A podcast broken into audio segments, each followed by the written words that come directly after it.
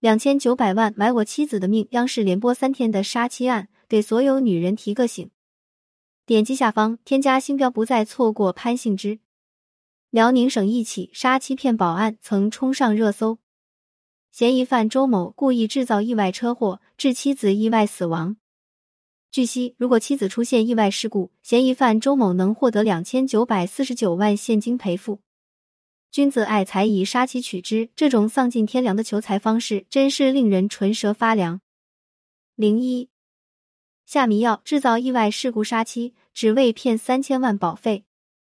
这一切还要从一场车祸事件说起。二零一八年一月二十七日晚，辽宁省锦州市崇关路环岛。一辆北京牌照轿车撞上路边的挡墙，导致车上夫妻一死一伤。遇难者是妻子，叫严坤，四十五岁，北京人；受伤的是丈夫，叫周进，辽宁锦州人，五十一岁。两人都是二婚，结婚时各自带着一个未成年的孩子。本来这只是一起意外事故，但案件的几个疑点引起了警方的注意。案发时，南方的方向盘上有一个靠垫。靠垫不应该出现在这个位置，也刚好是这个抱枕救了他一命。女方的伤势非常严重，这种程度的伤像是失去自我保护能力的伤。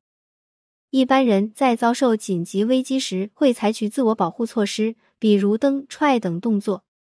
在嫌疑犯周进的家中，发现了一皮箱的保险单。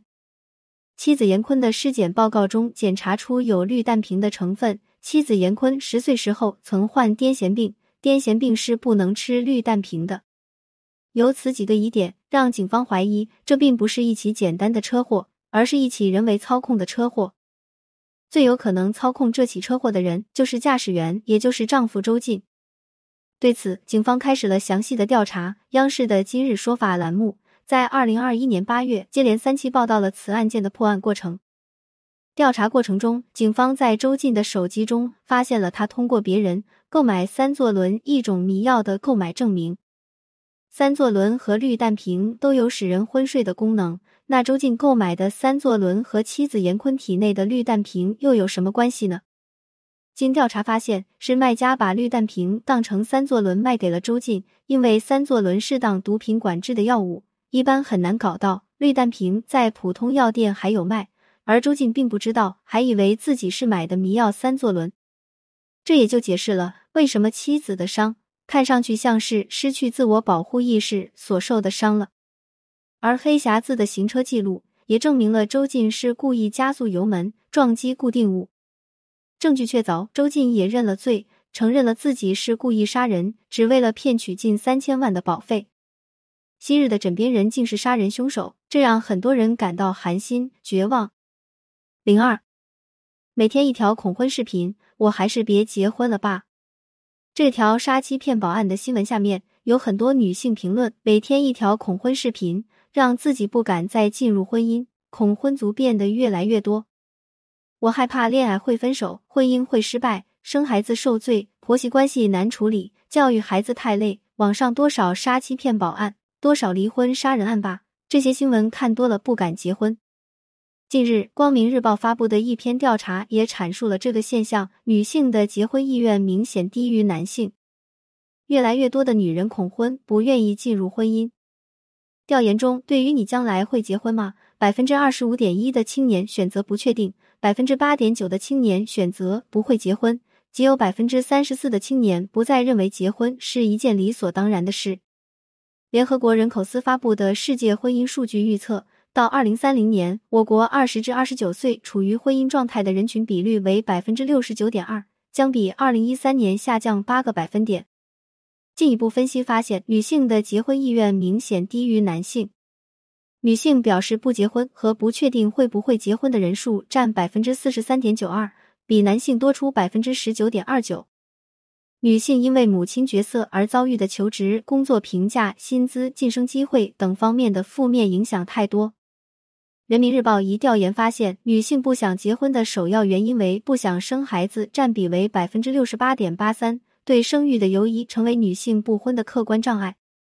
有人说，就是因为媒体的大肆报道，让人们越来越多的恐婚。但事情的真相是，不报道不代表事情没有发生。让更多的人看到，就有更多的人多一分危机意识。零三缺什么看什么，怕什么来什么。婚姻比起恋爱要承担更多的责任，一个强大健康的心理能力作为支撑也是非常重要的。而很多人结婚都很容易忽略对对方心理健康程度的考察。杀妻骗保案的男主角周进，他在大家的眼里就是一个好丈夫，他会带妻子去出国旅游，会包容妻子的急脾气，会不嫌弃妻子的癫痫病，见到谁都是一副笑呵呵的样子。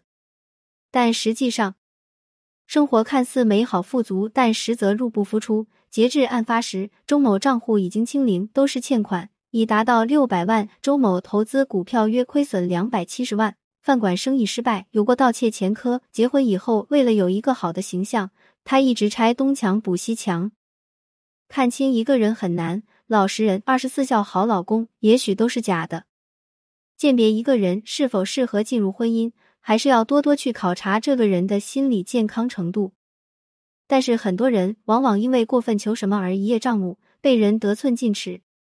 妻子严坤出生在一个北京家庭，京沪身材高挑，相对严坤来说是妥妥的白富美。她和丈夫周进结婚的时候，父母卖掉了东三环的房子，在五环外的天通苑买了一个一百七十平的大房子。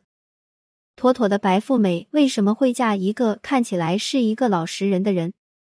也许是贪图男方的情绪价值，一个爱赌博的男人，一个有犯罪前科的人，不可能没有蛛丝马迹的。但是披着老实人的皮，却让一家人忽略了他的恶。据了解，严坤十岁时患上癫痫病，直到结婚以后才好。从小到大，因为生病的缘故，家人非常宠爱他，因此他长大以后会觉得这种宠爱应该是理所当然的。而周进刚好满足了他这一点。周进生意失败后，欠款已达到六百多万，但即使是这种情况，他依然刷信用卡去带妻子旅游。另外，周进还为妻子购置很多意外保险。